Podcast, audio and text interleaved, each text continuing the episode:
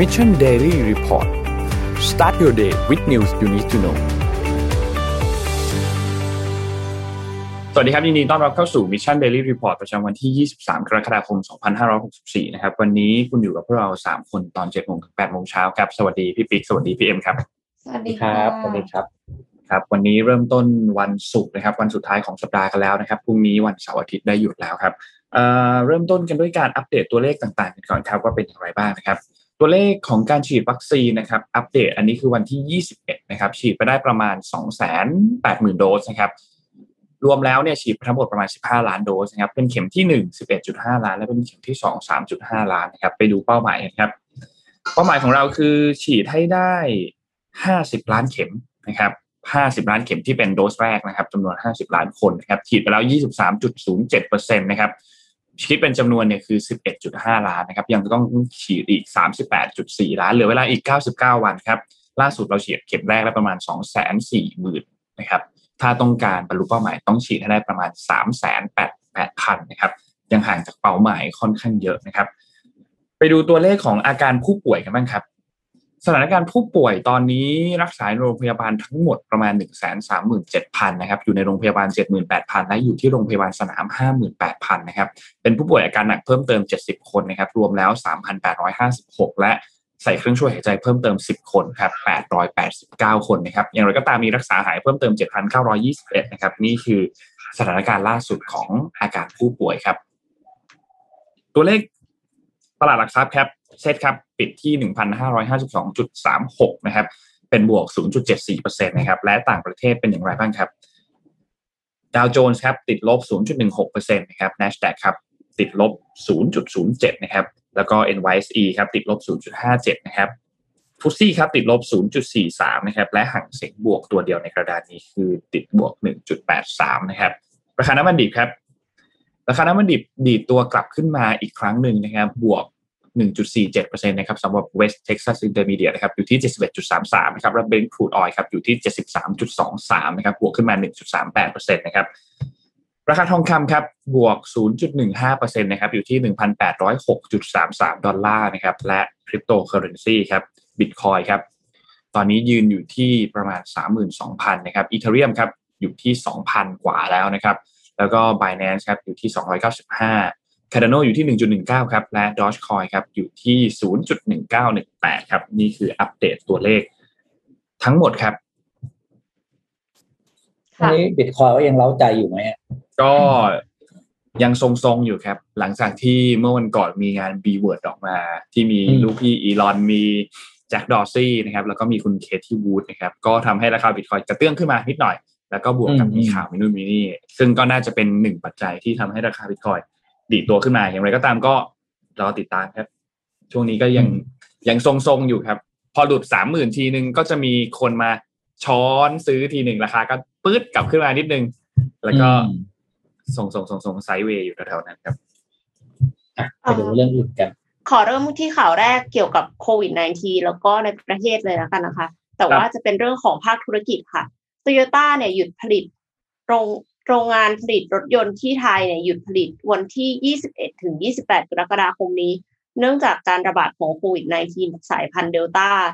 นี่เป็นครั้งที่สองแล้วนะคะ ที่โรงงานโตโยต้าในเมืองไทยเนี่ยปิดเพราะโควิด -19 ครั้งแรกเนี่ยคือตอนที่ระบาดระลอกแรกในเดือนมีนาคมปีที่แล้วค่ะ แม้ว่าอืมโรงงานที่โรงงานโตโยต้าที่อื่นอะอย่างที่มาเลเซียก็ต้องปิดเช่นกันนะคะ เพราะว่ามีการล็อกดาวน์ตั้งแต่เดือนมิถุนายน แต่ว่าสถานการณ์ไม่เหมือนกันค่ะ เพราะว่า แม้ตอนนี้ไทยจะล็อกดาวน์แล้วก็ให้ work from home ร้อยเปอร์เซ็นแต่ว่าจริง ๆ โรงงานผลิตรถยนต์เนี่ยเขาไม่ได้สั่งว่าจำเป็นจะต้องหยุดผลิตนะ แต่ว่าที่ปิดอะค่ะ เพราะว่าขาดสายไฟที่ใช้ในรถยนต์ เนื่องจากว่าโรงงานสายไฟเนี่ยถูกปิด เพราะว่า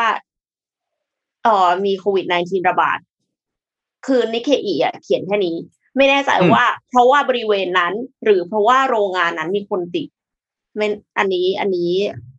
ไม่รู้เหมือนกัน แต่ว่าก็คือกระทบ supply chain นะคะทั้งนี้เดิมโตโยต้าเนี่ยจะหยุดนักขัตฤกษ์ในวันที่ 24ถึง28 กรกฎาคมอยู่แล้ว แต่ว่าพอขาดสายไฟก็เลยหยุดเพิ่มในวันที่ 21ถึง23 กรกฎาคมด้วย แล้วก็จะมีการประเมินอีกครั้งว่าจะกลับมาผลิตรถยนต์ต่อในวันที่ 29 ได้หรือไม่ สิ่งที่อืมทำให้เรื่องนี้มันใหญ่เนี่ยเพราะว่าไทยเป็นฐานการผลิตนอกญี่ปุ่น เป็นอันดับสามของโตโยต้าเลยนะคะ รองจากสหรัฐอเมริกาและจีน คือ ใหญ่ขนาดไหน มี capacity ในการผลิตรถปีละเจ็ดแสนหกหมื่นคัน แต่ว่าปีที่แล้วเนี่ยผลิตสี่แสนสี่หมื่นคัน ในขณะที่โรงงานที่มาเลเซียที่ว่าปิดไปเนี่ย คือเขาผลิตแค่ห้าหมื่นคันเท่านั้นเองในปีที่แล้ว ดังนั้นอันเนี้ยก็คือ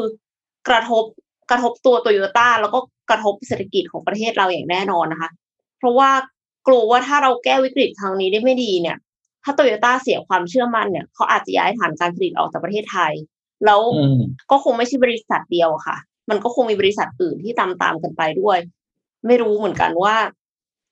เราออกมาจากวิกฤตนี้จะกลายเป็นซากปรักหักพังหรือเปล่านะคะไม่รู้มีมีใครได้ใครๆในรัฐบาลได้ตระหนักไหมว่ามันจะมีผลตามมาอีกนะ มันมันไม่ใช่แค่เรื่องตอนนี้คือเรื่องเรื่องสุขภาพเรื่องคนติดเชื้อคนเสียชีวิตเนาะ หลังจากเนี้ยโอ้โหผลไม่ยาวเลยเมื่อเช้าเนี่ยยังนั่งนึกอยู่เลยว่าเนี่ยเดี๋ยวจะชวนชวนพี่แท็บกับพี่โทมัสทำสนทนาทำตอนหนึ่งรีวิวครึ่งปีรัฐบาลแต่ละกระทรวงมีผลงานอะไรบ้างเมื่อเช้าพยายามนั่งนึกนะนึกไม่ออกเลยอะอ่าน่าจะสนุกครับ คือเดี๋ยวเดี๋ยวต้องขอแบบขอให้ทีมงานต้องรวบรวมข้อมูล แต่ละกระทรวงมีผลงานอะไรให้เราเห็นบ้าง ในด้านในด้านแบบ ในด้านเชิดีงก้าวหน้านะเออเชิงก้าวหน้าอะไรเงี้ยเฮ้ยเมื่อเช้านั่งนึกนะ พี่นึกไม่ออกเลยอะนนท์ คือพี่นึกออกแต่ว่าสิ่งที่เขาควรจะทำแล้วเขาไม่ได้ทำคือเรื่องของเรื่องเนี่ย คือเมื่อเช้าเราก็อ่านลากใช่ไหมแล้วก็เห็นเรื่องของของรัฐท่านท่านรัฐมนตรีกระทรวงดิจิตอลใช่ไหมครับบอกอะไรให้สัมภาษณ์เมื่อเมื่อเมื่อคืนใช่ไหมเออแล้วก็นั่งนึกเอ๊ะแล้วกระทรวงกระทรวงนี้เนี่ยช่วงโควิดที่ผ่านมาหกเดือนอะที่นับแค่ปีนี้ก็พอนะเออ แต่ละกระทรวงทำอะไรบ้าง ในหลายเรื่องที่กระทรวงนี้ต้องควรจะทำไม่ได้ทำในหลายเรื่องที่พาณิชย์อุตสาหกรรมเกษตรควรจะทำไม่ได้ทำก็เลยพยายามเออเดี๋ยวต้องชวน ให้พี่โทมัสมานั่งคุยว่า เออหกเดือนแรกของปี แต่ละกระทรวงมีผลงานชิ้นโบแดงอะไรบ้าง และข่าวหายากด้วยนะ เพราะว่ามันมันไม่ค่อยมีไงเจโควิดมันเลยหายากจออะไรไป อาจจะแบบมีโควิดมากบหรือเปล่า คือคือแบบพยายามจะนึกว่า เออเขามีอะไรบ้างคือมันไม่เกี่ยวนะ คือโควิด ก็คุณจะมีบางกระทรวงเป็นเจ้าภาพเรื่องนั้นก็ก็อะไรนะเขาเรียกก็ทับไปใช่ป่ะเขาเวิร์กแต่ฟรอหลายมๆโฮกระมทรวงกันไงเนี่ยคะหลาย ๆ กระทรวงมันก็ต้อง ก็ก็ต้องทำของเขาต่อไปไงครับอาจจะลำบากตรงที่อืมเขา work from home ก็ได้ แล้วก็อีกอย่างหนึ่งก็คือเดี๋ยวนะพยายามช่วยอยู่ เอ่อเออไม่ต้องให้เดี๋ยวทีมงานนี่ต้องบอกทีมงานต้องทำงานต้องทำการบ้านหนักมากเลยทำการบ้านเลยครับต้องทำการบ้านเลยคคืรัอบคือข่าวร้ายอะ มันมันแพร่เร็วกว่าข่าวดีใช่อะเพราะฉะนั้นเนี่ยเขาก็อาจจะไม่ได้เหมือนกับว่าถ้าเขาประกาศอะไรออกมาแล้วเสร็จแล้วก็คือหรือมันแม้อาจจะไม่ได้มีคนแชร์ไง แม้กระทั่งกระทรวงศึกษาไม่กับประเด็นคือที่จะคุยเนี่ยไม่ได้บอกจะมานั่งแบบว่าพูดง่ายไม่ได้ไปนั่งตำหนิจะไปด่าเขานะที่เขามีอะไรดีเราจะได้รู้อ๋อแต่ตัวเองพยายามนึกเนี่ยนึกไม่ออก ก็เลยโทรหาคนมาช่วยกันนึกหน่อยอะไรอย่างนี้ คือแบบ เออมีอะไรมั่งกระทรวงศึกษาอย่างเงี้ยอะพูดจริงจำได้ที่มันหนุ่มตั้งแต่รัฐมนตรีคนก่อนที่ครับมียุคที่น้องๆมสามมปลายเขาไปนั่งหน้ากระทรวงประท้วงนั่นน่ะแล้วก็รัฐมนตรีลงมานั่งคุยกับเด็กใช่ไหมครับเราจำภาพนั้นได้เนาะ มาคนปัจจุบันคุณหลังปจากยุทนั้นธ์เกิดหลังจากนั้นเกิดอะไรขึ้นบ้างอะจำได้แต่เออว่าเขามีการให้เค้กอะ เป็นรูปกระทรวงอะอืมแล้วก็อ่าแบบเค้กเด็กประมาณว่า เหมือนกับแบ่งเค้กอะอย่าอย่าแบเอบออย่ากินเค้กมูมามนะ ประมาณนี้ที่คือที่แบบกลุ่มนักเรียนอะไรเลยอเนี่อยกไปอะไรเนี่ยที่อยากจะเห็นเนี่ยเออตกลงมันมีมันมีอะไรกันไหมเอออะไรอย่างเงี้ยรอติดตามใช่ไหรอติดตามเดี๋ยวน่าสเรานใจเดี๋ยวให้ต้องให้ต้องแบบรีวิวรัฐบาลครึ่งปี โอ้โหได้จะแบบเราจะได้รู้ว่าเขาทำอะไรก็ได้ดีนึกออกไหมาจะได้รู้ ครับเออคนประชาชนจะได้รู้สึกว่าอะเขาทำในส่วนนี้นะไม่ได้นิ่งนอนใจไม่ได้อะไรอย่างนี้ คือเรื่องของนี้พี่คิดว่าข้อมูลผลงานการทำงานน่ะ ไม่ว่าจะเป็นด้าน ด้านบวกหรือด้านลบ มันมีข้อดีข้อเสียมีสิ่งที่ให้เราได้เรียนรู้เสมอครับ ไม่ไม่ต้องกลัวที่จะพูดเรื่องนี้ แต่สิ่งที่น่ากลัวที่สุดเลยนะ ที่พี่ไม่อยากให้เห็นเลยคือ ไม่ทำอะไรเลย อืมอันนั้นน่ะแต่คือน่าเกลียดจริง แต่เอ็มเชื่อว่าคนอืมที่เป็นมดงานอะอืม คนที่อยู่ในคนที่เป็นเจ้าหน้าที่ในแต่ละกระทรวงอะเขาทำงานนะคะพี่ปิ๊ก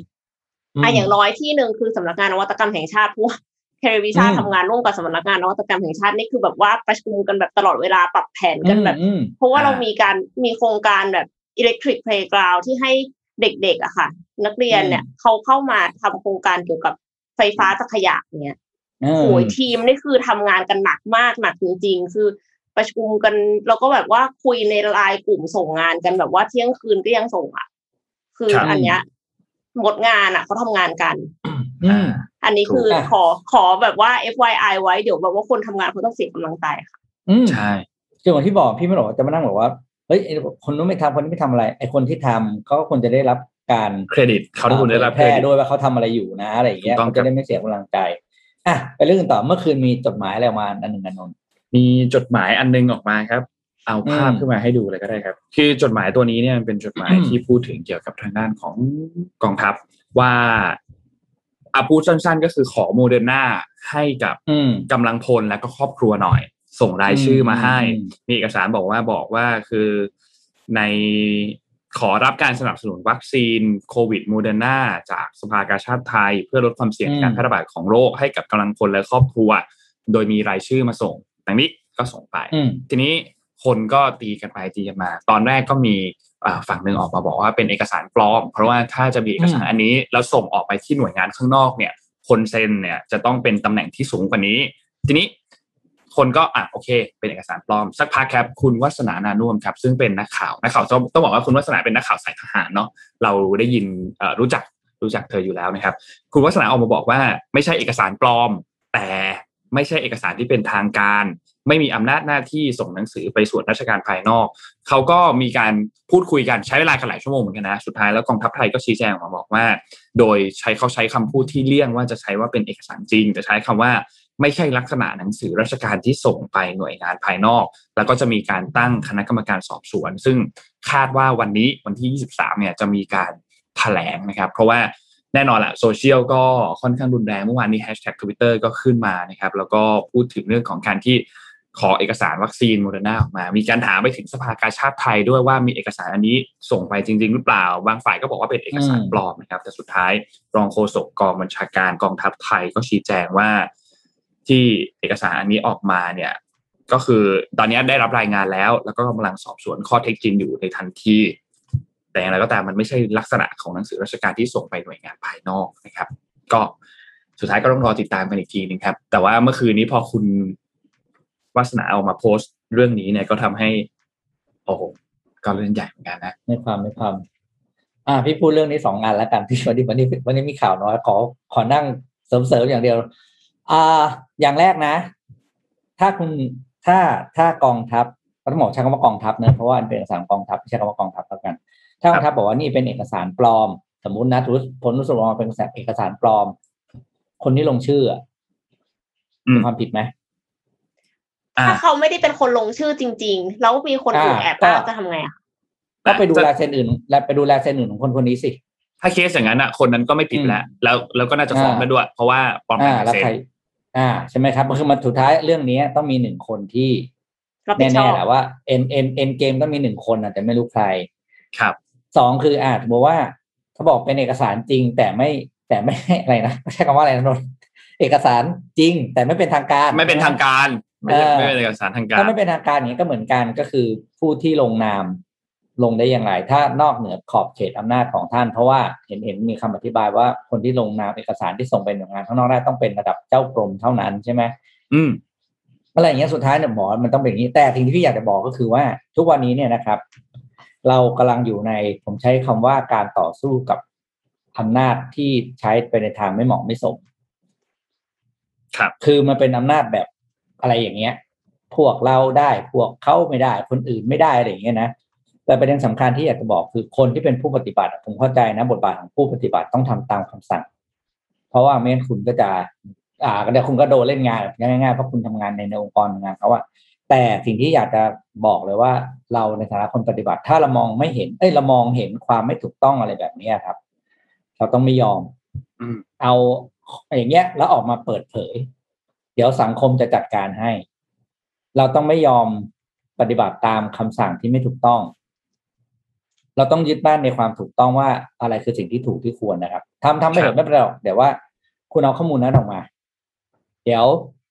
ประชาชน ช่วยตัดสินเองว่ามันถูกหรือเปล่า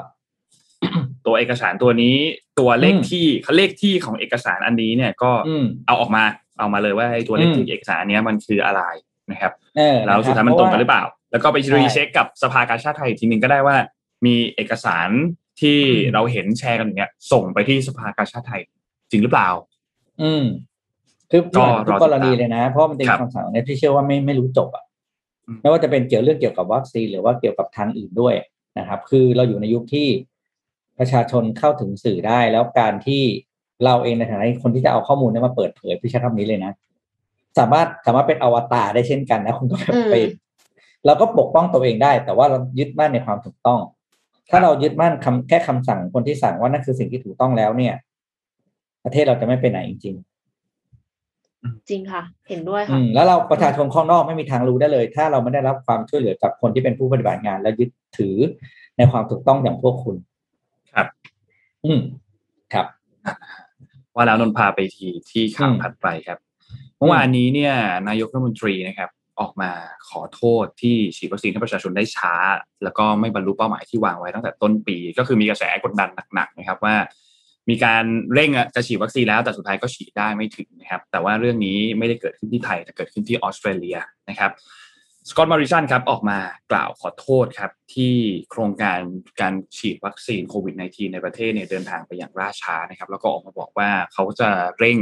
เป้าหมายเร่งเร่งอัตราการฉีดให้มันเร็วขึ้นกว่านี้เขาให้สัมภาษณ์กับผู้สื่อข่าวนะครับ บอกว่า ผมเสียใจที่ไม่สามารถบรรลุเป้าหมายที่ตั้งไว้ตั้งแต่ต้นปีได้ แต่ว่าที่สำคัญคือตอนนี้เราก็กำลังพยายามจะแก้ไขปัญหานี้อย่างเต็มที่นะครับ ต้องบอกว่าที่ออสเตรเลียเนี่ยสกอตต์มอริสันโดนแรงกดดันอย่างหนักมากๆนะครับ ช่วงแรกๆเนี่ยเคยได้รับคำชมเชยบอกว่าโอเค ควบคุมการแพร่ระบาดของโควิด -19 ได้ดี แต่ว่าฉีดเรื่องของวัคซีนเนี่ยได้ช้า นะครับปัจจุบันนี้เนี่ยอัปเดตตัวเลขคือออสเตรเลียเนี่ยสำหรับประชาชนที่ได้รับการฉีดวัคซีนแบบ fully vaccinate คือฉีดครบ 2 โดสแล้วเนี่ยอยู่ที่ประมาณ 12%นะครับทั่วประเทศฉีดไปแล้วประมาณ 180,000 คนนะครับก็เป็นหนึ่งในประเทศพัฒนาแล้วที่มีอัตราการฉีดวัคซีนต่ำที่สุดนะครับซึ่งก็มีคนออกมาให้สัมภาษณ์ผู้เชี่ยวชาญออกมาให้สัมภาษณ์บอกว่านี่เป็นความผิดพลาดของรัฐนะครับ ซึ่งเรื่องหนึ่งก็คือขาดแคลนตัววัคซีน m อ n a ด้วย แล้วก็การสื่อสารต่อ ประชาชนเกี่ยวกับคนที่มีสิทธิ์ที่จะฉีดวัคซีนตัว a s t r a z เซ e c a ด้วยนะครับ ส่วนสถานการณ์โควิด -19 ตอนนี้ที่ออสเตรเลียเนี่ยนะครับต้องบอกว่าสายพันธุ์เดลต้าเริ่มมีการระบาดเป็นจำนวนมากแล้วนะครับ แล้วก็มีผู้ติดเชื้อใหม่ที่พบอยู่ในหลัก ยังยังไม่ได้พบเยอะมากอย่างในซิดนีย์เองก็ยังพบอยู่เป็นหลักร้อยอยู่นะครับ แต่ว่ารัฐเองก็มีประกาศล็อกดาวน์ในบางรัฐที่เจอผู้ติดเชื้อเยอะ ๆ แล้วนะครับ ก็นั่นแหละครับ ค่ะเอ่อ ปลี่ยนอารมณ์จากข่าวโควิดเป็นข่าว เป็นข่าวลูกพี่อีลอนมัสก์กันบ้างนะคะ ครับ ค่ะจากก่อนหน้านี้ค่ะ ที่เอ็มพูดถึงเทคโนโลยี full self driving เวอร์ชันใหม่ของ Tesla ว่าใช้ได้กับเอ่อฮาร์ดแวร์ 3.0 แล้วรถยนต์ Tesla ที่ไม่ได้มีฮาร์ดแวร์นี้เนี่ยต้องไปเสียเงิน 1,500 บาทเอ่อขอโทษค่ะ 1,500 เหรียญสหรัฐนะคะ หรือว่าประมาณ 45,000 บาทเนี่ยนะคะ เพื่อที่จะอัปเกรดหรือว่าซื้อฟีเจอร์ เอ่อ full self driving เป็นแพ็กเกจเนี่ยเขามีคนไปบ่นใน Reddit คือเจ้าของรถเทสลาเข้าไปบ่นใน Reddit ซึ่ง Reddit ก็คือเป็น forum คล้ายๆ กับพันทิปบ้านเราอย่างเงี้ยนะคะ คือวิจารณ์กันหนักหน่วงมากว่าตั้งแต่ในปี 2016 เนี่ยเทสลาบอกว่ารถยนต์ไฟฟ้ามีฮาร์ดแวร์สำหรับการขับขับขี่เต็มรูปแบบในอนาคต คือหมายถึงว่าตั้งแต่ตอนนั้นนะเขาบอกว่าฮาร์ดแวร์เขาพร้อมแล้ว แต่ว่าคนที่ซื้อรถระหว่าง 2016 ถึง 2019 เนี่ย กลับไม่รองรับ ASD แพ็กเกจใหม่อันนี้ แล้วต้องไปอัปเกรด คือต้องไปอัปเกรดเสียตังค์1,500 เหรียญเนี่ยเขาก็แบบเหมือนกับโวยวายกันหนักมาก แล้วล่าสุดวันพุธที่ผ่านมาเทสลาก็เลยออกมาลดราคา ค่าอัปเกรดคอมพิวเตอร์เป็นฮาร์ดแวร์ 3.0 เนี่ย จาก 1,500 เหรียญเหลือ 1,000 เหรียญ ก็คือประมาณ 30,000 นิดๆนะคะ ให้กับลูกค้าที่จะใช้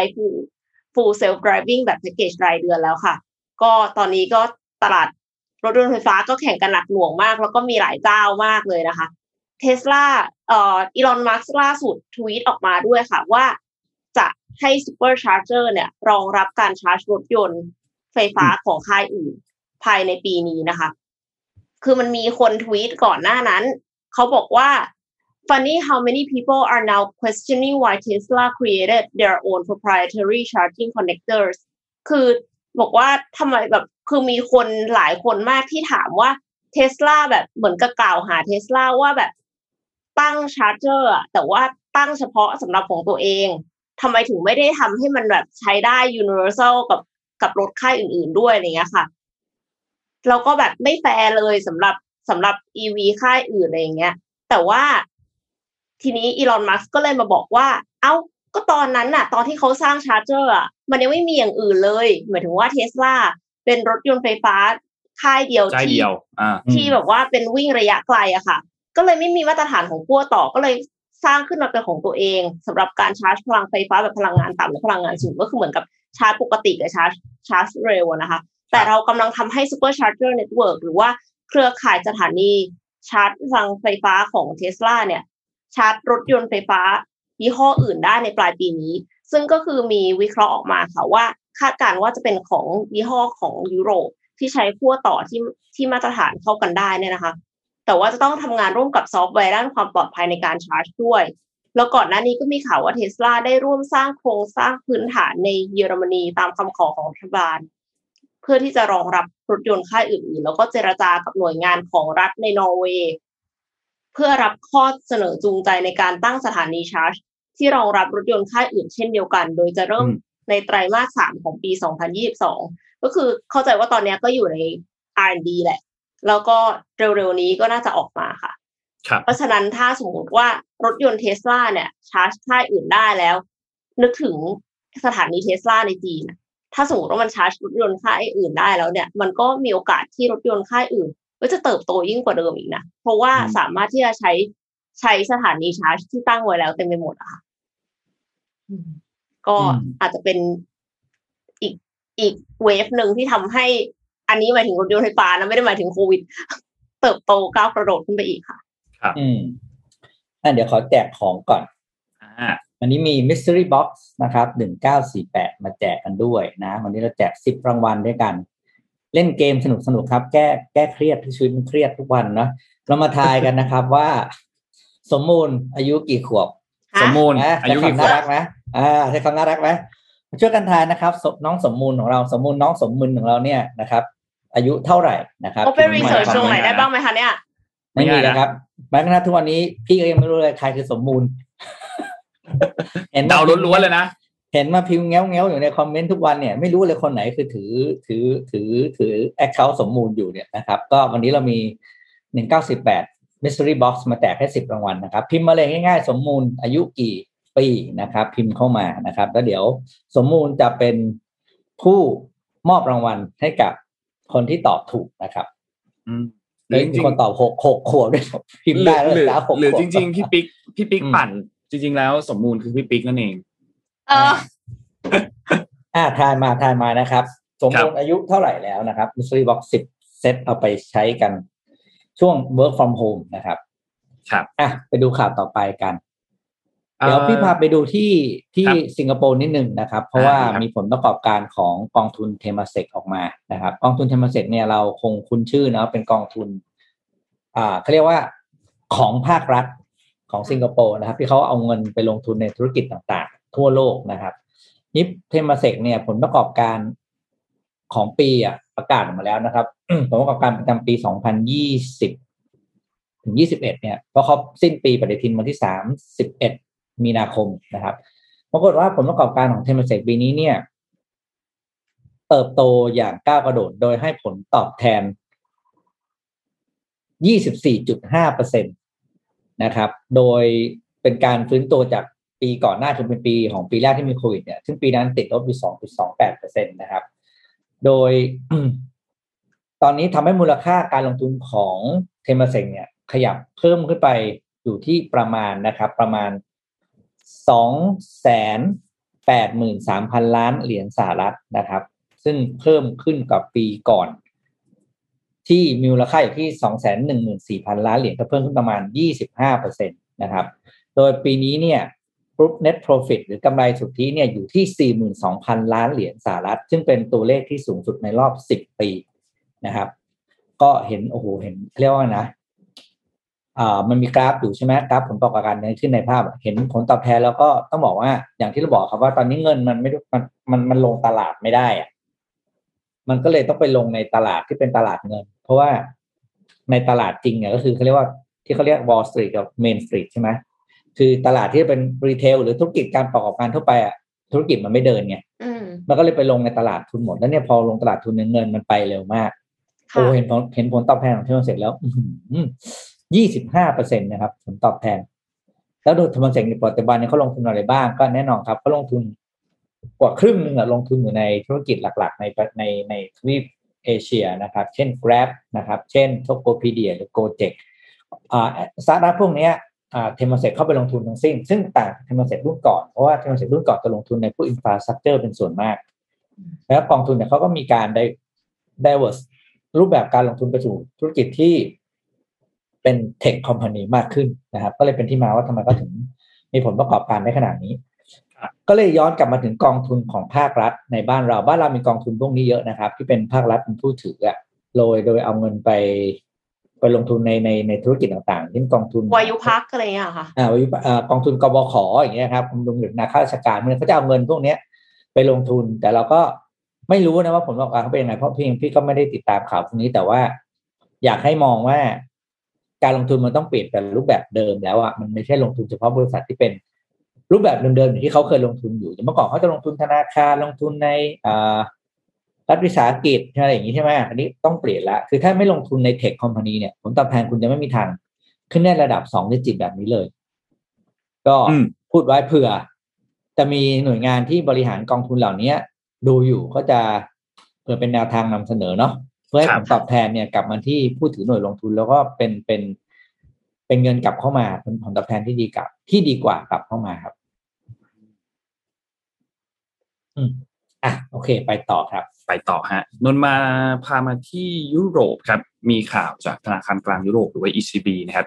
ECB เนี่ยมีการประชุมกันนะครับและสุดท้ายก็มีมติคงดอกเบี้ยนโยบาย แล้วก็วงเงินการซื้อพันธบัตรในการประชุมก็เป็นไปตามคาดนะครับ การตัดสินใจรอบนี้นะครับ ก็เป็นการตัดสินใจโดย ให้อัตราดอกเบี้ยของทั้ง 19 ประเทศในสหภาพยุโรปเนี่ยนะครับที่ใช้สกุลเงินยูโรเนี่ยยังคงอยู่ที่ระดับยังอยู่ 0%อยู่นะครับซึ่งก็แน่นอนครับเป็นระดับที่ต่ำที่สุดในประวัติศาสตร์แล้วนะครับโดยอัตราดอกเบี้ยของเงินฝากที่ธนาคารพาณิชย์ฝากไปกับธนาคารกลางเนี่ยจะอยู่ระดับติดลบ 0.5%นะครับและระดับดอกเบี้ยเงินกู้อยู่ที่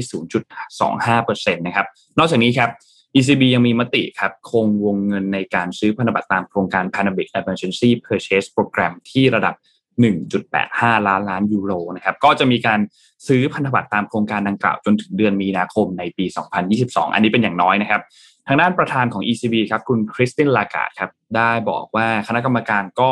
คาดหวังว่าจะเห็นอัตราดอกเบี้ยเนี่ยคงอยู่ในระดับปัจจุบัน หรือว่าต่ำกว่านี้จนกว่าแนวโน้มของอัตราเงินเฟ้อจะแตะที่ระดับ 2%อย่างสมดุล ซึ่งหมายความว่าแน่นอนครับ ECB ก็จะไม่มีการถอนตัวมาตรการที่พวกเป็นมาตรการช่วยเหลือต่างๆ ที่ในกรณีที่เงินเฟ้อสูงกว่าเป้าหมาย 2%เป็นผลจากปัจจัยชั่วคราวนะครับ นอกจากนี้ครับในเดือนมิถุนายนที่ผ่านมาเนี่ยระดับเงินเฟ้อของ EU เนี่ยนะครับเพิ่มขึ้นไปอยู่ที่ประมาณ 1.9%แต่ ECB ก็บอกว่าการเพิ่มขึ้นรอบนี้เนี่ยเป็นแค่ปัจจัยชั่วคราวเท่านั้น อาจจะมีเรื่องราคาน้ำมัน แล้วก็ยังมีตัวอื่นๆที่ต้องเอามาพิจารณา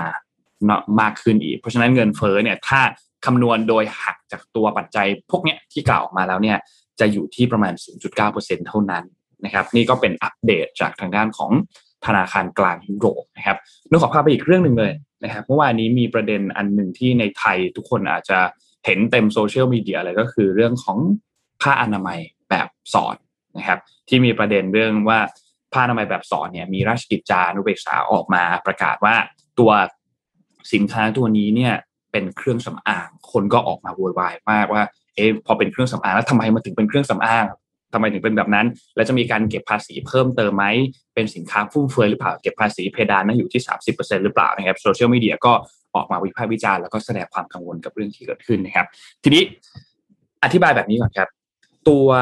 ผ้าอนามัยชนิดสอดที่ถูกระบุว่าเป็นเครื่องสำอางเนี่ยต้องมองว่าก่อนหน้านี้นานแล้วเนี่ยนะครับ ผ้าอนามัยแบบสอดรวมถึงผ้าอนามัยทุก ๆ แบบเนี่ยเคยเป็นเครื่องสำอางอยู่แล้วซึ่งณปัจจุบันผ้าอนามัยธรรมดาที่ไม่ใช่ผ้าอนามัยแบบสอดก็เป็นเครื่องสำอางอยู่แล้วนะครับ แต่ทีนี้มีการเปลี่ยนข้อกฎหมายบางอย่าง ซึ่งทำให้ผ้าอนามัยแบบสอดเนี่ยหลุดออกจากกรอบของ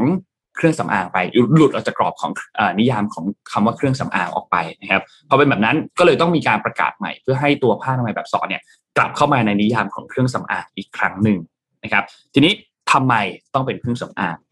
นิยามของเครื่องสำอางในพระราชบัญญัติเครื่องสำอางในพศ 2558 ที่กำหนดไว้เนี่ยนะครับ ระบุไว้ว่า วัตถุที่มุ่งหมายสำหรับใช้ทา ถู นวด โรยพ่นหยอด ใส่อบหรือกระทำด้วยวิธีอื่นใดเกี่ยวกับส่วนภายนอกของร่างกายมนุษย์ และให้หมายความถึงการใช้กับฟันหรือเยื่อบุในช่องปาก โดยมีวัตถุประสงค์เพื่อความสะอาดความสวยงาม หรือเปลี่ยนแปลงลักษณะที่ปรากฏ หรือระงับกลิ่นกาย หรือปกป้องดูแลส่วนต่างๆ นั้น ให้อยู่ในสภาพที่ดี รวมถึงทั้งเครื่องประทินต่างๆสำหรับผิวด้วย แต่ไม่รวมถึงเครื่องประดับและเครื่องแต่งตัว ซึ่งเป็นอุปกรณ์ภายนอกร่างกายทีนี้นี่คือข้อแรกนะแล้วก็มีข้อ 2 ข้อ 3 ด้วยแต่ว่าหลักๆเนี่ยคือข้อแรกนะครับ ปัจจุบันเนี่ย ผ้าอนามัยมีอยู่ 2 แบบหลักๆ เลย ก็คือเป็นผ้าอนามัยแบบธรรมดาที่ใช้ภายนอก แล้วก็ผ้าอนามัยแบบชนิดที่เป็นผ้าอนามัยแบบสายแบบสอดนะครับ ซึ่งผ้าอนามัยแบบใช้ภายนอกเนี่ยเป็นเครื่องสำอางอยู่แล้วนะ แต่ว่าอีกอันเนี่ยยังไม่ได้เป็นเครื่องสำอางก็เลยมีการปรับออกมา ทีนี้อีกประเด็นหนึ่งที่คนกังวลว่าอ้าวแล้วมันจะถูกเก็บภาษีเพิ่มเติมหรือเปล่าจาก 7%จะไปเก็บเป็น 30%หรือเปล่า เมื่อวานนี้ ทางด้านอธิบดีกรมสรรพสามิตนะครับออกมายืนยันบอกว่ากรมสรรพสามิตไม่มีนโยบายการจัดเก็บภาษีผ้าอนามัยตามที่เป็นข่าว และไม่เคยมีการกำหนดพิกัดอัตราภาษีสรรพสามิตซึ่งปัจจุบันกรมสรรพสามิตเนี่ยมีการจัดเก็บภาษีสินค้าฟุ่มเฟือยเพียงรายการเดียวคือน้ำหอมในอัตราภาษีตามมูลค่า 8%ส่วนผ้าอนามัยเสียมาเสียภาษีมูลค่าเพิ่มก็คือแวดเจ็ดเปอร์เซ็นเท่านั้น ไม่ได้เสียภาษีฟุ่มเฟือยเกณฑ์ในการวัดว่าอันไหนเป็นฟุ่มเฟือยหรือไม่ฟุ่มเฟือยคือ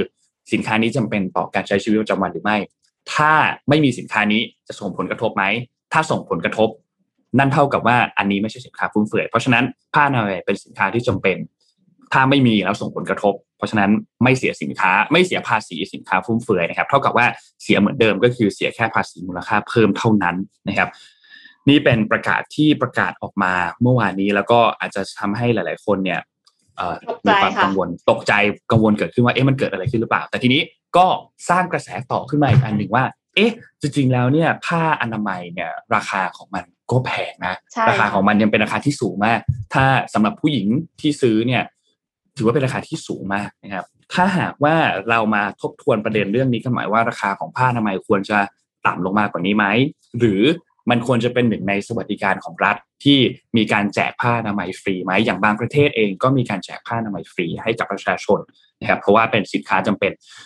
สินค้าบางอย่าง อาจจะไม่จำเป็นเราใส่เสื้อผ้าโอเคมันจะเป็นแหละแต่เราไม่มีเสื้อผ้าบ้างก็มันอาจจะไม่เป็นไรแต่ผ้าอนามัยจำเป็นที่จะต้องถูกใช้ทุกเดือนนะครับก็มันเป็นสินค้าที่ใช้แล้วหมดไปด้วย คือเสื้อผ้าเนี่ยมันใช้แล้วมันใส่ทำได้ใช่ไหมคะเพราะแต่ว่า ผ้าอนามัยเหมือนกับว่าเวลาที่ซื้ออะเราก็คือต้องใช้ใช้เสร็จเราก็ต้องทิ้ง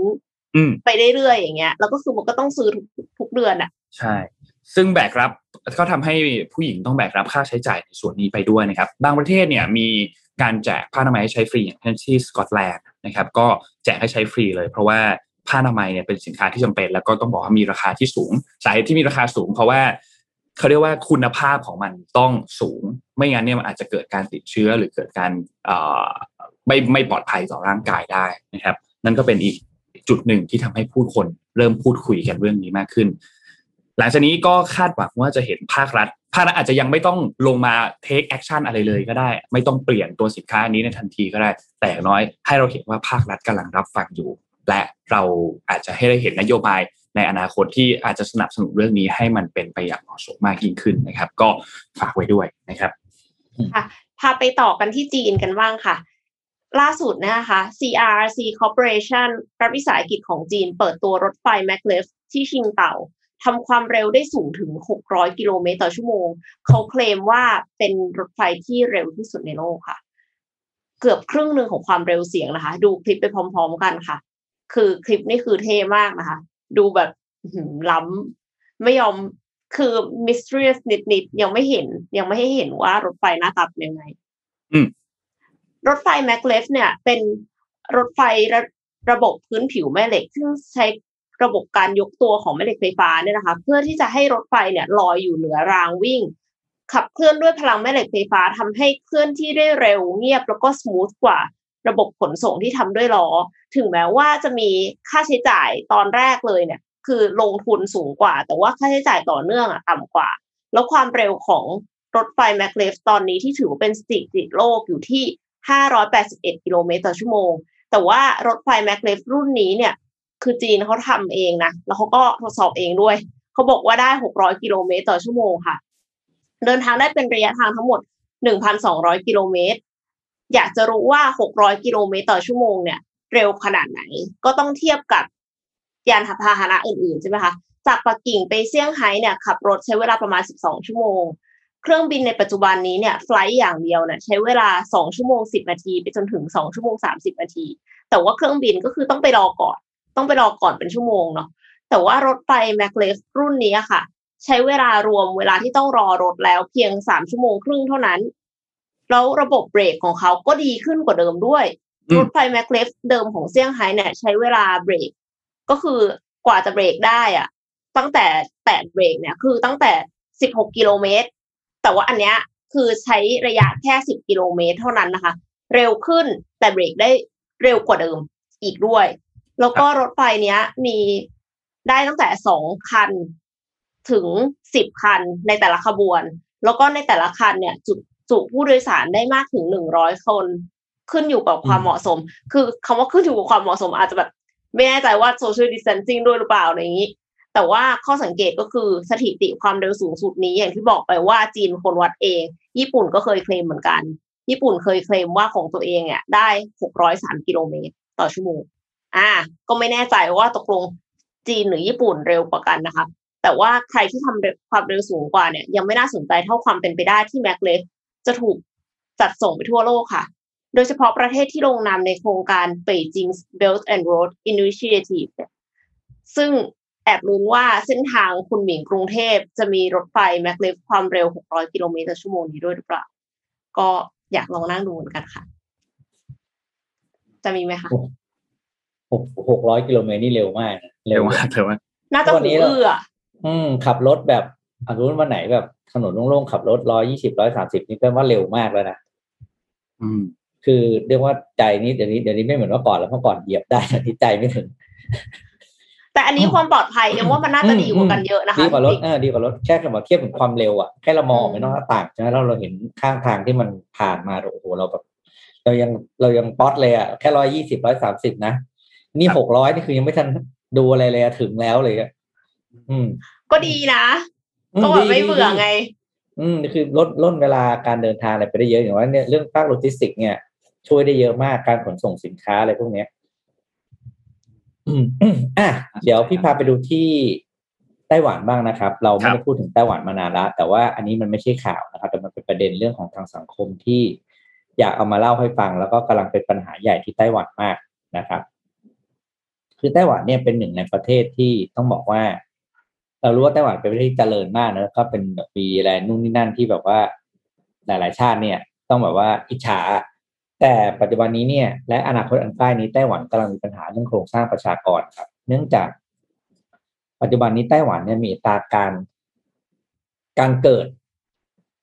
เป็นอันดับสุดท้ายของโลกนะครับ คือมีเด็กเกิดใหม่น้อยที่สุดนะครับ แล้วปัญหา มันมีสองมันมีมันมีสาเหตุสาเหตุหนึ่งที่สำคัญเลยนะครับ ก็คือเรื่องที่พี่จะชวนคุยวันนี้เขาเรียกว่า pregnancy discrimination ก็คือการกีดกันผู้หญิงตั้งครรภ์ในโลกของการทำงานนะครับ โดยข้อมูลเบื้องต้นก่อนนะครับ ก็ปัจจุบันนี้ในปีล่าสุดเนี่ยไต้หวันเป็นครั้งแรกเลยนะครับ ที่มีการเก็บสถิติมา แล้วผลปรากฏว่าประชากรไต้หวันที่เกิดใหม่ มีน้อยกว่าประชากรที่เสียชีวิตในปีนั้นๆ ก็คือประชากรติดลบนั่นเองนะครับ ซึ่งเป็นปัญหาใหญ่มาก เพราะปีเด็กล่าสุดเนี่ยเด็กเกิดอยู่ที่แสนหกหมื่นห้าพันสองร้อยสี่สิบเก้าคนนะคะที่เสียชีวิตเป็นประมาณแสนเจ็ดหมื่นสามพันกว่าคน ซึ่งเทียบอัตราการเกิดเนี่ยในช่วงปีที่เป็นเรียกยุคเบบี้บูมนะไต้หวันมีเด็กเกิดใหม่ปีละสี่แสนคนนะครับปัจจุบันเหลือแค่แสนหกหมื่นห้าพันคน แล้วก็อย่างที่บอกคือตอนไต้หวันอยู่อัตราที่เขาเรียกว่าต่ำสุดของโลกในอัตราที่มี fertility rate ก็คืออยู่ที่หนึ่งจุดศูนย์หกหนึ่งจุดศูนย์เจ็ด births per woman นะครับหมายความว่ามีเด็กเกิดใหม่ต่อจำนวนผู้หญิงหนึ่งคนเท่านั้นทีนี้จำนวนผู้หญิงเดี๋ยวจะตกใจคือเขานับเฉพาะผู้หญิงที่อยู่ในวัยที่สามารถมีบุตรได้นะครับ แล้วก็จะมีสูตรวิธีการคำนวณซึ่งตั้งอะไรของเขานะ อันนี้ก็ ไปหาวิธีการคำนวณแล้วกัน เพราะมันมันมันมันมันเป็นเรื่องรอง สิ่งที่ครับน่ากลัวสำหรับไต้หวันนั่นคือภายในปี 2054 นะครับเขาคาดการณ์ว่าไต้หวันจะมีเด็กเกิดใหม่ต่ำกว่า1แสนคน ซึ่งแปลว่าโครงสร้างประชากรก็คือส่วนกว่า 60%ของคนไต้หวันจะเป็นผู้สูงอายุ แปลว่าอะไรครับ คนวัยหนุ่มสาวของไต้หวันในอีกสามสิบปีข้างหน้าเนอะโดยประมาณจะต้องแบกรับ การดูแลผู้สูงอายุที่เกินครึ่งหนึ่งของประเทศนะครับ ทีนี้ถามว่าทำไมเบิร์ตเรทที่ไต้หวันมันต่ำมันมีประเด็นก็คือว่า ปัจจุบันนี้เนี่ยผู้หญิงตั้งครรภ์ในไต้หวันถูกกีดกันในเรื่องโลกการทำงานสถิติบอกเลยว่า สมมุติว่าผู้หญิงตั้งครรภ์เนี่ย ก็จะมีอะไรนะเขาเรียกลาลาคลอดใช่ไหมช่วงลาคลอดแต่เขาบอกว่ามีมีแค่สามสิบสามสิบหกเปอร์เซ็นเท่านั้นที่ อ่าจากผู้หญิงตั้งครรภ์นะ สามสิบหกสามสิบเปอร์เซ็นเท่านั้นที่ลาคลอดนะครับ แล้วคนที่ลาคลอดใช่ครับ เพราะว่าสาเหตุคือกลัวตกงานอ้าวเราไม่ลาเพราะว่าผู้หญิงคลอดแล้วทำไงอะคะทำงานทั้งๆที่คือคลอดลูกปุ๊บไม่กี่วันกลับมาทำงานเลย เพราะว่าประเด็นก็คือมันมี discrimination อย่างที่พี่บอก คือพอคุณลาคลอดไปแล้วเนี่ย ประมาณยี่สิบเปอร์เซ็นประมาณนะครับ กลับมาทำงานในตำแหน่งเดิม อีกประมาณเจ็ดเปอร์เซ็น ถูกสลับหน้าที่งานไปเป็นงานไปทำงานหน้าที่อื่น คือเก้าอี้เดิมไม่อยู่แล้วอะใช้คำง่ายๆเนาะเดี๋ยวที่เราบอกอืมถ้าเราลางานนานๆเก้าอี้เดิมไม่อยู่แล้ว แล้วมีประมาณสิบสองจุดสี่เปอร์เซ็นตนะครับ ที่ลาคลอดแล้วต้องเสียงานไปเลย คือไม่มีไม่มีงานกลับมาให้คุณทำแล้วเขาไม่เขาไม่รับคุณกลับมาทำงาน แล้วประเด็นนี้กำลังเป็นประเด็นใหญ่มากที่ไต้หวัน เพราะว่า คือไต้หวันเนี่ยเป็นสังคมการทำงานที่ค่อนข้างจริงจังนะแล้วก็งานก็หายากก็แข่งขันสูง ครับ ถ้าคุณ ถ้าคุณออกจากโลกการทำงานไปช่วงนั้นคุณกลับเข้ามาคุณคุณเนี่ยอย่างที่บอก 16จุด16จุด4เปอร์เซ็นผู้หญิงตั้งครรภ์ที่ไต้หวันไม่มีงานทำถ้าคุณลาคลอด ก็เลยเป็นโอ้โหเป็นเรื่องใหญ่มาก แล้วก็กลายเป็นปัญหาสังคม เพราะว่าตอนปัจจุปัจจุบันนี้ทำให้หนุ่มสาวชาวไต้หวันไม่อยากแต่งงานอืมไม่อยากมีลูก เพราะว่านี่แหละครับ คือกลัวในเรื่องของของปัญหาเรื่องการลาคลอด แล้วพอคุณไม่ลาคลอดมันก็ ก็ไม่มีเด็กเกิดไม่มีเด็กออใช่ก็เด็กก็วนวนเป็นวนเป็นวนเป็นเขาเรียกวนไก่กับไข่อยู่อย่างเงี้ยแล้วอีครักบปัญหาหนึ่งของไต้หวันก็คือเรื่องของค่าของชีพที่สูงขึ้นนะครับ ค่าเขาเรียกค่า property นะค่าอ่ามูลค่าของอสังหาริมทรัพย์ที่ไต้หวันเนี่ยตั้งแต่ปี 2000 2020 นะ ตลอดช่วง 20 ปีที่ผ่านมาเนี่ย มูลค่าที่ดินเนี่ยเพิ่มขึ้น 202เปอร์เซ็นตในขณะที่อัตราเงินเดือนเฉลี่ยเพิ่มขึ้นแค่ 80เปอร์เซ็นเท่านั้น แปลว่าอะไรครับแปลว่าค่าของชีพคุณสูงขึ้นคนรุ่นใหม่ซื้อบ้าน ซื้อที่พักอาศัยเลยต้องใช้ คือเงินเดือนรายได้ไม่ทางค่าใช้จ่าย ไม่พออะใช่เออเพราะฉะนั้นเนี่ยคือก็ไม่ไม่ไม่ไม่มีครอบครัวดีกว่า อย่างเงี้ย นี่คือแล้วตอนไหนตอนนี้ที่น่ากลัวคือเนี่ยตะหวังกระมองว่าแก้ปัญหายังไงก็เลยมีโอ้โหเขาเรียกว่าในทางภาครัฐก็มีนโยบายแบบแหลกรานนะครับ อย่างภายในปี 2023 นะครับ รัฐบาลจะออกกองทุนออกมาสนับสนุน ค่าใช้จ่ายในเรื่องของ parental leave payment ก็คือการถือว่ามีมีเด็กเกิดใหม่ปุ๊บเนี่ยรัฐบาลจะออกจ่ายค่าจ้างให้กับพ่อแม่เลยนะ เพื่อออกไปเลี้ยงเด็กอ่าแล้วก็เป็นการซีเคียวงานได้ด้วย เพราะตอนนี้เห็นปัญหาใหญ่แล้วว่าอีก 20 ปีหน้าจะเกิดอะไรขึ้นกับประเทศของตัวเอง ตอนนี้คือกำลังเร่งรณรงค์ให้มีมีมีมีมีเด็กมีมีเด็กเกิดใหม่กันมากขึ้น นี่ก็เป็นปัญหาใหญ่ที่เราอาจจะไม่เคยได้ยินในไต้หวันนะครับ ว่ามีเรื่องของ pregnancy discrimination โอ้ยฟังแล้วเศร้าอะเออรู้สึกอืมรู้สึกเศร้าแทนผู้หญิงที่ทำงานอยู่ที่ไต้หวันแล้วคือ คิดดูว่าปกติ เมืองไทยลาคลอดได้สามสิบวัน เอ้ยขอโทษสามเดือนเก้าสิบวันเนี่ยอืมอืมก็ฟังดูน้อยแล้วนะคะ เมื่อเทียบกับอืมแถบสแกนดิเนเวียเนาะแต่ว่ากลายเป็นว่าผู้หญิงไต้หวันไม่ใช้สิทธิ์ลาคลอดด้วยซ้ำคือมคือรักษาแค่แบบตัวเองให้หายแล้วเสร็จแล้วก็กลับมาทำงานโดยที่ไม่ได้แบบ ไม่มีโอกาสจะเลี้ยงลูกอะม เรื่องนี้คล้ายๆ ที่ญี่ปุ่นนะญี่ปุ่นเองก็เคยมีปัญหาประมาณนี้เหมือนกัน แต่ว่าเป็นของฝั่งผู้ชายที่จริงๆแล้วผู้ชายมีสิทธิ์ที่จะลาลามาเลี้ยงลูกอะพูดง่ายๆอืมแล้วก็อ่าผู้ชายที่ทำงานที่ญี่ปุ่นเองก็ไม่ใช้สิทธิ์อันนี้เหมือนกันพอไม่ใช้สิทธิ์อันนี้ถึงกับต้องมีรัฐมนตรีคนหนึ่งจำจำรัฐมนตรีไม่ได้แล้วว่ากระทรวงอะไร แต่ว่ารัฐมนตรีต้องแบบออกมาลาเองอะ เพื่อให้ให้ดูเห็นเป็นตัวอย่างลาให้ดูเป็นตัวอย่างว่าเออเนี่ย มันต้องลานะ ลาได้นะ งานจะสำคัญขนาดไหนก็ลาได้ว่างั้นใช่เถอะใช่เออต้องต้องถึงขนาดต้องเป็นแบบนั้นนะโอเคค่ะครับนนนนมันมีเปลี่ยนอาเรื่รองมหนึ่งณ์สักคหรับน่อยไหมคะเปลี่ยนอารมณ์ครับตัดอารมณ์กันหน่อยตัดอารมณ์กันหน่อยตัดอารมณ์กันหน่อยทุกคนรู้จักคำว่าอาหารพร้อมทานใช่ไหมอาหารพร้อมทานคือเราสั่งมาแล้วก็กินได้เลย ไม่ต้องปรุงไม่ต้องอะไรแล้วใช่ไหมแต่ว่าตอนนี้มันมีเทรนด์อันหนึ่งที่เมื่อสัปดาห์ที่แล้วจริงๆนนท์ก็เพิ่งสั่งไปเหมือนกันเป็นอาหารพร้อมปรุง อาหารพร้อมปรุงมันคืออย่างนี้ครับ สมมุติว่า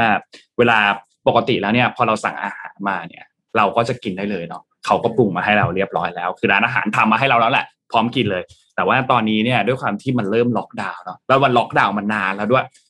เราไม่ได้สามารถที่จะใช้ชีวิตแบบปกติมาก็ประมาณปีกว่าเกือบสองปีแล้วเนี่ยนะครับ พฤติกรรมของผู้บริโภคก็เปลี่ยนไป คนก็เริ่มแบบเฮ้ยฉันก็อยากจะทำอาหารบ้างเหมือนกัน แต่ว่าการที่จะทำอาหารเนี่ย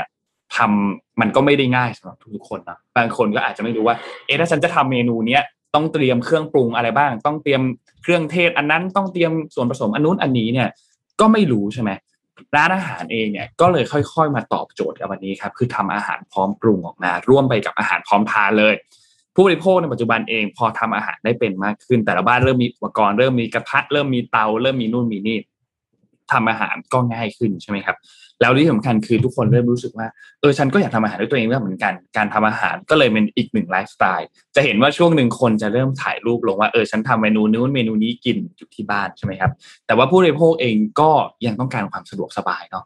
ไม่อยากที่จะให้มันยุ่งยากไม่อยากมากเตรียม ไม่อยากเตรียมวัตถุดิบทุกอย่างเองแล้วก็ไม่อยากที่จะปรุงอะไรที่มันซับซ้อนมากเดี๋ยวทำออกมาแล้วไม่อร่อยอีกอาหารพร้อมปรุงก็เลยมาตอบโจทย์ตรงนี้ครับอาหารพร้อมปรุงในที่นี้คือร้านอาหารเขาเตรียมมาให้หมดฮะเขาเตรียมมาให้ว่าคุณต้องใช้อุปกรณ์อะไร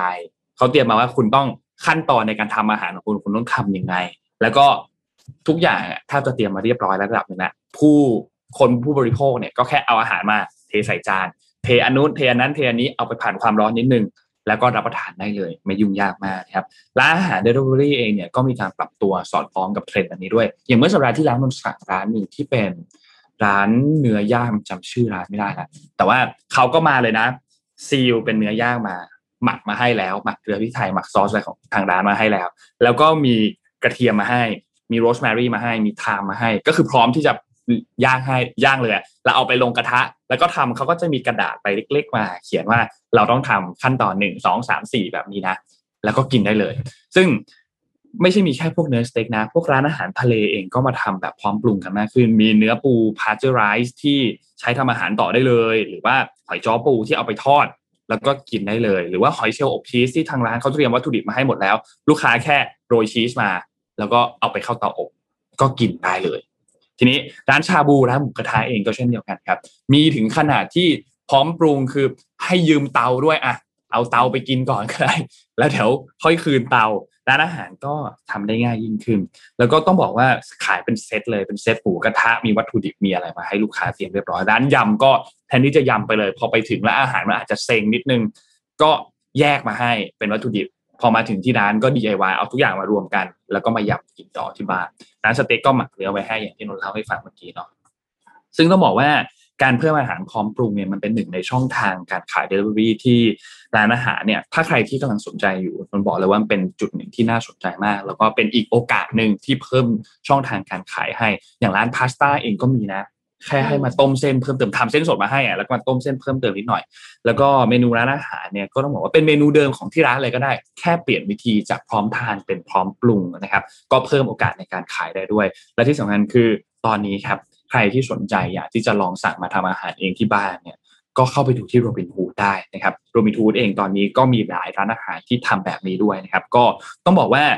ต้องขอบคุณข้อมูลเหล่านี้เนาะที่ทำให้เรารู้ว่าเออจริงๆร้านอาหารเล็ก ๆ ที่ตอนนี้เขากำลังเจอสภาวะที่ลำบากมากๆเนี่ยเขาก็สู้มากๆเขาลงมือทำลงมือปรับตัวเพื่อที่จะหาทางรอดและสุดท้ายเนี่ยก็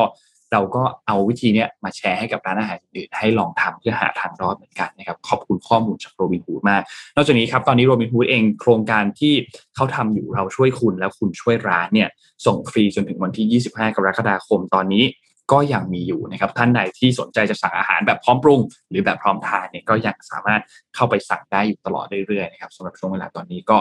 ขอบคุณโรบินฮูดมากๆครับ ค่ะอยากที่พี่ไปลองนะ จริงมันๆรู้มันดีวิธีมากนะเนี้ยเออมันมันทำให้อาหารน่ะคือสมมติว่าพาสต้าแล้วแบบว่ามีมีน้ำซุปไม่ใช่มีน้ำซุปมีน้ำซอสมาแล้วอย่างเงี้ยอืมพาสต้ามันจะบวมบวมๆนิดนึงแล้วมันจะแข็งใช่แข็งใช่แล้วมันจะเป็นใช่ก้อนเดียวกันใช่แต่ว่าถ้าสมมติว่าเขาแยกมา เส้นก็แยกมาซอสก็แยกมาแล้วเสร็จแล้วก็คือเราเอามาลงกระทะพร้อมกันเนี่ย แล้วก็ตกแต่งจานนิดนึงเงี้ย มันก็จะดูรู้สึกว่าสนุกอ่าใช่เป็นงานอาร์ตเล็กๆ เป็นแต่ก่งาอนนอาร์ตที่กินได้ แต่ก่อนก๋วยเตี๋ยวอะเวลานนท์สั่งกลับมาที่บ้านมันก็ให้เขาแบบเอาเส้นที่ยังไม่ต้มมานะยังไม่ต้องต้มเส้นมาอ๋อแยแยกกกันมาเลยอืมแล้วเอาเครื่องมาแล้วเดี๋ยวพอมาถึงบ้านเราต้มเส้นเองอะไรเงี้ยมันเป็นงั้นมันจะติดติดกันแล้วมันก็จะไม่ค่อยอร่อย อืมจริงโดยเฉพาะถ้าแบบเส้นเล็กอะไรอย่างงี้เนาะอ่าใช่ก็ก็ถ้าโอ้โหสั่งเส้นเล็กนี่เรียบร้อยเลย เป็นก้อนเดียวกัน เป็นเนื้อเดียวเลยก็ก็สั่งแยกกันมาก็เป็นอีกทางเลือกหนึ่งที่ดีค่ะ แล้วก็ครับจริงๆร้านอาหารเองอะ ก็อาจจะ ประหยัดคอสไปได้อีกนิดหน่อยหรือเปล่าไม่แน่ใจ หรือว่าเพิ่มคอสในด้านของแพคเกจจิ้งอืไม่รู้เหมือนกันแต่ว่าก็คืออ่าลองอาจจะเป็นอีกทางเลือกหนึ่งค่ะครับเป็นอีกทางเรื่องหนึ่งที่ช่วยปรับตัวในเรื่องของการขายได้เนาะเอ่อมีเรื่องไหนอีกครับ พี่พี่ปิ๊กจะพาไปต่อที่เรื่องไหนไหมคะเอาไปไม่ที่งั้อนเมริกาดีกว่าโอเคอ่าอ่า คือช่วงที่ผ่านมาหนึ่งปีนะที่เราทราบข่าวว่าที่อเมริกาเนี่ยเขา ปิดประเทศธุรกิจรีเทลก็เจ๊งกันไปอะไรไปมากมายเนาะแล้วปีนี้เนี่ยเขาก็กลับมาใช้ชีวิตกันใช่ไหมครับ ก็มีหลาย ๆ ร้านเนี่ยซุ่มไปเขาเรียกว่าไปปรับปรุงรีโนเวทธุรกิจตัวเองใหม่นะครับกลับมาพร้อมกับความแปลกใหม่ แล้วก็เรียกว่าเรียกเสียงฮือฮาได้มากนะครับ ก็จะพาไปดูร้านหนึ่งครับ ชื่อร้าน Bed Bath and Beyond อืมอ่า ถ้าเอ็มน่าจะรู้จักนะเอ็มเอ็มเคยเห็นแล้วล่ะเพราะถ้าเอ็มหนีอเมริกาเพราะเป็นร้านที่ขายของ ขายเฟอร์นิเจอร์เขาขายของแต่งบ้านแต่ว่าจะเน้นอยู่สองร้านร้านเออเล่นห้องนอนกับห้องน้ำที่เป็นธุรกิจเขาเลยครับก็เลยชื่อ Bed Bath and Beyond ห้องนอนห้องน้ำและแล้วอื่ก็นเครื่องครัวแต่ว่าเครื่องครัวจะน้อยหน่อย แล้วในร้านนั้นเนี่ยโอ้โหแบบเราเราว่าของสวยมากคือถ้าใครไปเดินเนี่ยต้องเสียเงินตลอดนะครับทีนี้ Bed Bath and Beyond นะครับก็เปิด อ่าเขาเรียกว่ากลับมาเปิดให้บริการอีกครั้งหนึ่งนะ ที่แล้วก็เปิดเป็น flagship ที่นิวยอร์กซิตี้นะครับอ่า ที่นิวยอร์กที่ถนนเชลซีอ่าอยู่ที่ no เขาเรียกพูดผิดอยู่ที่ถนน Sixth Avenue นะครับ ก็เป็นเป็นถนนสายหลักสายหนึ่งเหมือนกัน พาไปดูภาพเล่าให้ฟังไปเรื่อยๆนะครับ แต่ก่อนบัสเบสบัสบียอนเนี่ยจะเป็นร้านที่แบบว่าก็เอาว่าแบบไม่ไม่ไม่ได้จัดระรเบียบกอะมากเออรกของใช่มันเยอะเออเออโอเคขอขอบคุณน้องเอ็มว่าใช้คำนี้พี่อุตส่าห์ไม่อยากใช้ รกมาก เวลาเดินนี่แบบว่าโอ้ยหาได้ที แต่ว่ามันก็เป็นความรกที่เราสนุกนะเพราะเราได้เดินดูของดูนู่นดูนี่อะไรอย่างเงี้ยครับอืมแต่ให้ดูโฉมใหม่ของเบสบัสแอนด์บิยอนนะครับ ก็มีการปรับใหม่นะครับถ้ามันมีความมิวจิเหมือนมิวจิมีความเอแบอบว่ามูจิมูจิอ่านะนิแล้วดก็นึงมีความมีออก house brand ขึ้นมาชื่อ our table นะครับ ก็เป็นอ่าของเทศชุดบนบนเครื่องครัวแล้วก็ของบนโต๊ะอาหาร อันนี้เป็นลายเขาเรียกลายใหม่ลายลายแคตตากรีใหม่ที่เพิ่มขึ้นมานะครับ แล้วก็มีเรื่องของอ่าพาร์ทเนอร์เขาเรียกเป็นช็อปอินช็อปภาษานะเขาเรียกช็อปอินช็อปก็คือแบรนด์สมมติว่าแบรนด์นนท์มีแบรนด์เครื่องครัวครับนนท์ก็ไปเช่า space ของนนท์เองในนั้นเลยอาจจะหนึ่งร้อยตารางเมตร แล้วก็ก็ dedicate โซนนั้นเป็นของนนท์ไปเลยนะครับ อย่างเนี้ยก็จะเป็นอ่าแบรนด์ชื่อ Back to College นะครับ แล้วก็มีมุมที่อ่าขาย น้ำขายแบบผลิตภัณฑ์อื่นๆที่ที่ไปไกลกว่าของแต่งบ้านแล้ว อย่างบางมุมก็จะเป็นเรื่องของ SodaStream คือเครื่องทำ sparkling water ในบ้านคือใส่ ใส่น้ำธรรมดาเข้าไปเนี่ยในกระบอกเนี่ยแล้วมันจะทำให้มันทำน้ำให้กลายเป็นโซดาให้เรานะครับ หรือว่ามี coffee bar มี health and beauty อะไรอย่างเงี้ยนะ แล้วก็เรื่องของอุปกรณ์ต่างๆ ที่ยังเป็นหลักๆเขาคือเล่าให้ฟังว่า ธุรกิจอะไรที่จะรีโนเวทเนี่ยช่วงนี้แหละดีที่สุดแหละ คือถ้าจะทำนะจะทำก็ทำใช่ถ้าจะเพราะว่าทำต้องปิดทำร้านอยู่แล้ว แต่ว่าพอเวลาแต่ว่าคนเข้าไปได้ไหมคะคนเข้าไม่ได้ครับตอนที่รีโนเวทเข้าไม่ได้เลยไง ไม่หมายถึงเขาก็ว่าปิดตอนเนี้ยตถ้าอนสมนี้มตอนติได้ว่าแล้วเขาเปิดแล้วไงเปิดแล้ว ไม่ไม่หมายถึงว่าถ้าสมมติว่าร้านอาหารในห้างหรือสเปย์เขาจะถ้ารีโนช่างเวทใช่ตอไหมนเนี้ยถ้าช่าง ถ้าอ๋อช่างเขาให้ไงอ๋อเขาไม่ได้ขายเขาไม่ได้ห้ามขาย เพื่อนพี่ก็แต่งร้านอยู่สองสามที่อืมค่ะเขาเขาห้ามขายแต่ไม่ได้ห้ามเข้าไปใช้พื้นที่ในการตกแต่งร้าน แต่คุณต้องเตรียมข้าวเตรียมไปกินเองนะเพราะไม่มีข้าวขายให้คุณเนี่ยคือผู้รับเหมาเขาก็รู้อยู่แล้วละเวลาเขาไปทำงานเขาก็เตรียมอาหารไปอยู่แต่ล้วไฟฟ้า ไฟฟ้าเปิดได้ครับไฟเขาไม่ได้ให้ปิดอ๋อค่ะไม่ศูนย์การค้าที่เราเห็นว่าปิดปิดๆเนี่ยพี่จะเล่าให้ฟังศูนย์การค้าต้องเปิดนะเพียงแต่ไม่ให้คุณค้าเพราะว่าไม่งั้นสินค้าเสียหายหมดอืมศูนย์การค้ายังเปิดยังต้องเปิดแอร์อยู่นะครับไม่งั้นเนี่ยของคือนึกออกไหมาตึกที่ไม่มีแอร์มันคือเตาอบดีๆนี่เองอะอืมเนี่ยศูนย์การค้าเนี่ย suffer นะที่สั่งปิดเนี่ยเขาไม่ใช่ว่าหนึ่งก็คือ เขาจะต้อง maintain main เอ่อ maintenance ความเย็นอยู่ตลอดเวลาแอร์เขาต้องเปิดอยู่เพราะฉะนั้นเนี่ย ช่างผู้รับเหมาเข้าไปทำงานได้ครับ เพียงแต่ว่าค่ะไม่มีอาหารขายเท่านั้นเองอืมอะพาไปเที่ยวจะได้แบบเออเปลี่ยนอารมณ์บ้างเห็นอะไรสวยๆงามๆอย่างนี้ใช่ไหมครับ ถ้ามีร้านอย่างนี้มาอย่างเงี้ยไปถึงก็ซื้อหมดตัวจะดีเหรอคะของมันต้องมีใช่ไหมคะใช่ของมันต้องมีอะไปดูต่อครับเรื่องอะไร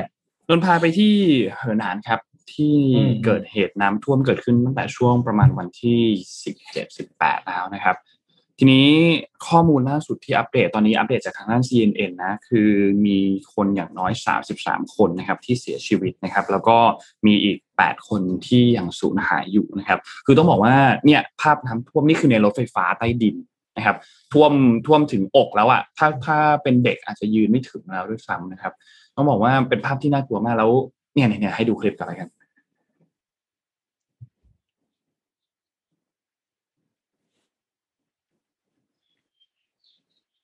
น่ากลัวมากนะ คือน้ำท่วมแบบนี้น่ากลัวมาก เพราะว่าเราลองคิดภาพเราเป็นคนที่อยู่ข้างในเนี่ย เราไม่รู้เลยว่ามันจะเกิดอะไรขึ้นต่อไปอะเพราะว่าสถานการณ์คือมันมืดหมดแล้วเปิดประตูออกไปไหนก็ออกไปไหนไม่ได้เพราะอยู่ในรถไฟฟ้าใต้ดิน นะครับคือคิดดูว่าถ้าสมมติว่าน้ำมันขึ้นสูงขึ้นเรื่อยๆอะนึกถึงหนังสยองขวัญอะที่แบบว่าก็คือเราก็จะลอยขึ้นไปอย่างเงี้ยแล้วมันติดอืมเพดานอะแล้วในที่สุดมันไม่มีทางออกอะทำไงอะใช่ อันนี้น่ากลัวมากแล้วตอนนี้เนี่ยทางด้านของที่เหอหนานเนี่ยนะครับ หน่วยงานเขาก็มีการออกมาประมาณความเสียหายที่จะเกิดขึ้นต่อเศรษฐกิจน่าจะคิดเป็นเงินอ่า เงินหยวนเนี่ยนะครับประมาณ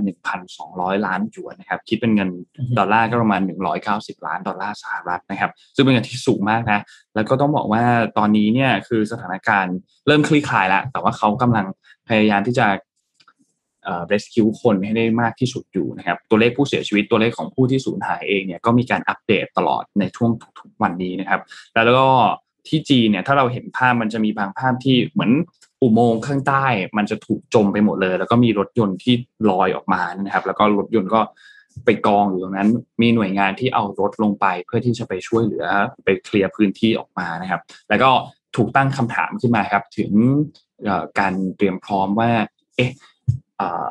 การออกแบบ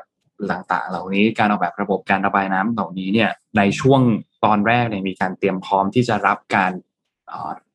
น้ำท่วมขนาดนี้หรือเปล่า ถ้ามีฝนตกหนักมีอะไรลงมาขนาดนี้เนี่ยนะครับ ก็ยังเป็นคำถามอยู่ที่มี question mark อยู่นะครับ แต่จะเห็นว่า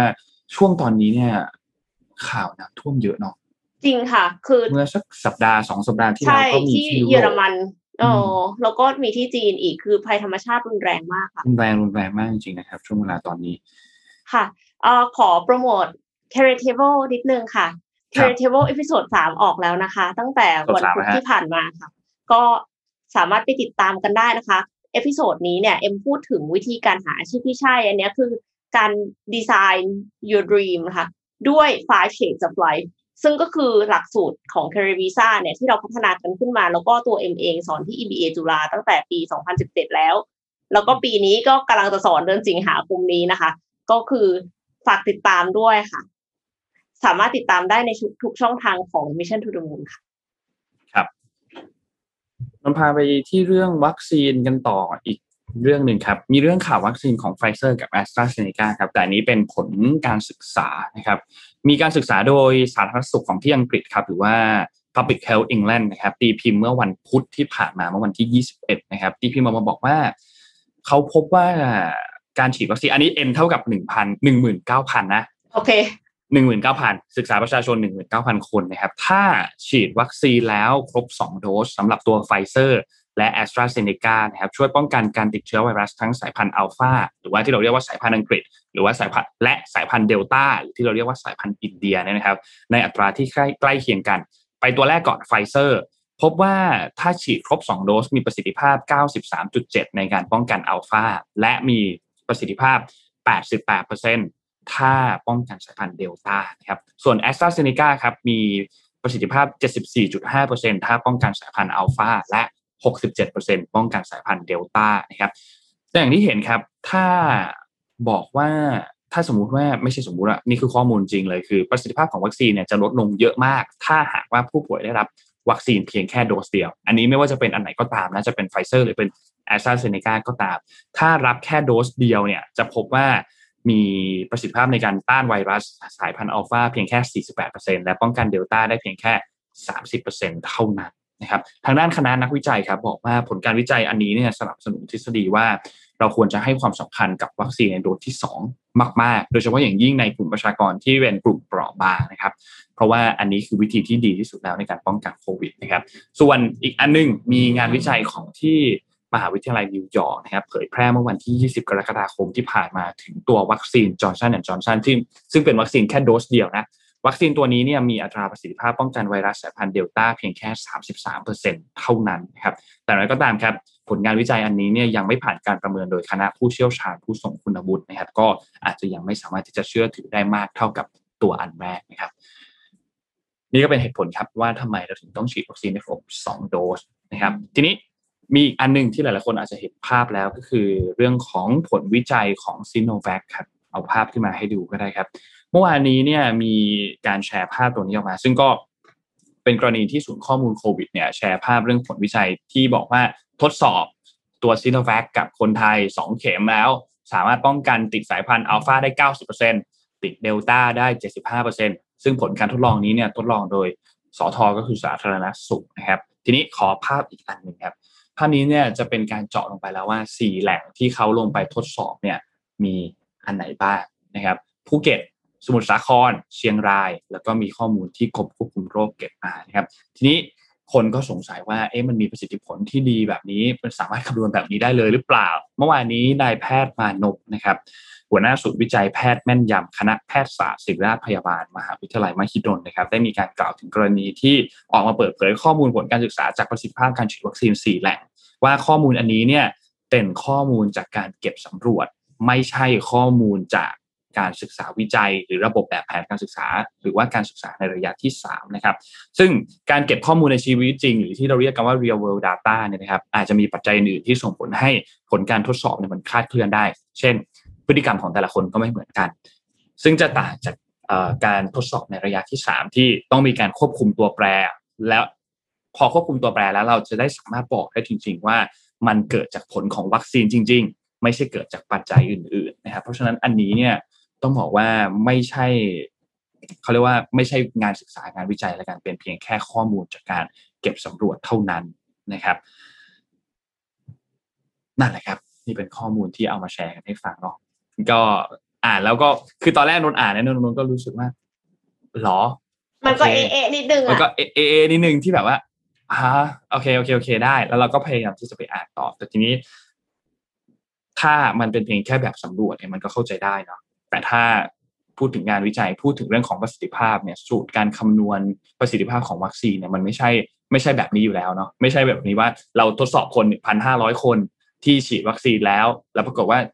ติดหนึ่งร้อยคนแล้วเราจะมาคำนวณได้เลยว่าอ๋อโอเค ติดหนึ่งร้อยคนเป็นกี่เปอร์เซ็นต์แล้วมันป้องกันได้กี่เปอร์เซ็นต์มันไม่สามารถที่จะคำนวณแบบนั้นได้ มันมี factor อื่นๆที่เราจะต้องเอามาคำนวณในสมการนี้ด้วยนะครับนั่นแหละครับอืม ฟังแล้วก็อะต้องดูแล้วก็ศึกษาที่มาของข้อมูลให้ดี แต่สุดท้ายเราก็ไม่รู้นะเขาไม่ยอมเปิดเผยตัวเลขผู้จำนวนการตรวจเนาะอืไม่มรู้ทำไมนะไม่รู้จำนวนการตรวจจก็งๆะยังไม่ไม่ถูกเปิดเผยออกมา พอไม่มีตัวฐานจำนวนการตรวจ เราก็เลยไม่รู้ว่าจำนวนผู้ติดเชื้อที่ขึ้นมาทุกวันเนี่ย มันมามันมันเป็นอัตราส่วนที่มากน้อยหรืออันตรายหรือปลอดภัยแค่ไหนเนาะ แล้วก็เลยกลายว่าทำให้เราแทบจะไม่เชื่อเลยว่าตัวเลขตัวเลขผู้ติดเชื้อที่ขึ้นมาเนี่ยจริงหรือเปล่า เพราะคุคณรับไม่มีฐานอะไรมามามาลองมามาเป็นตัวเปรียบเทียบไงครับอืม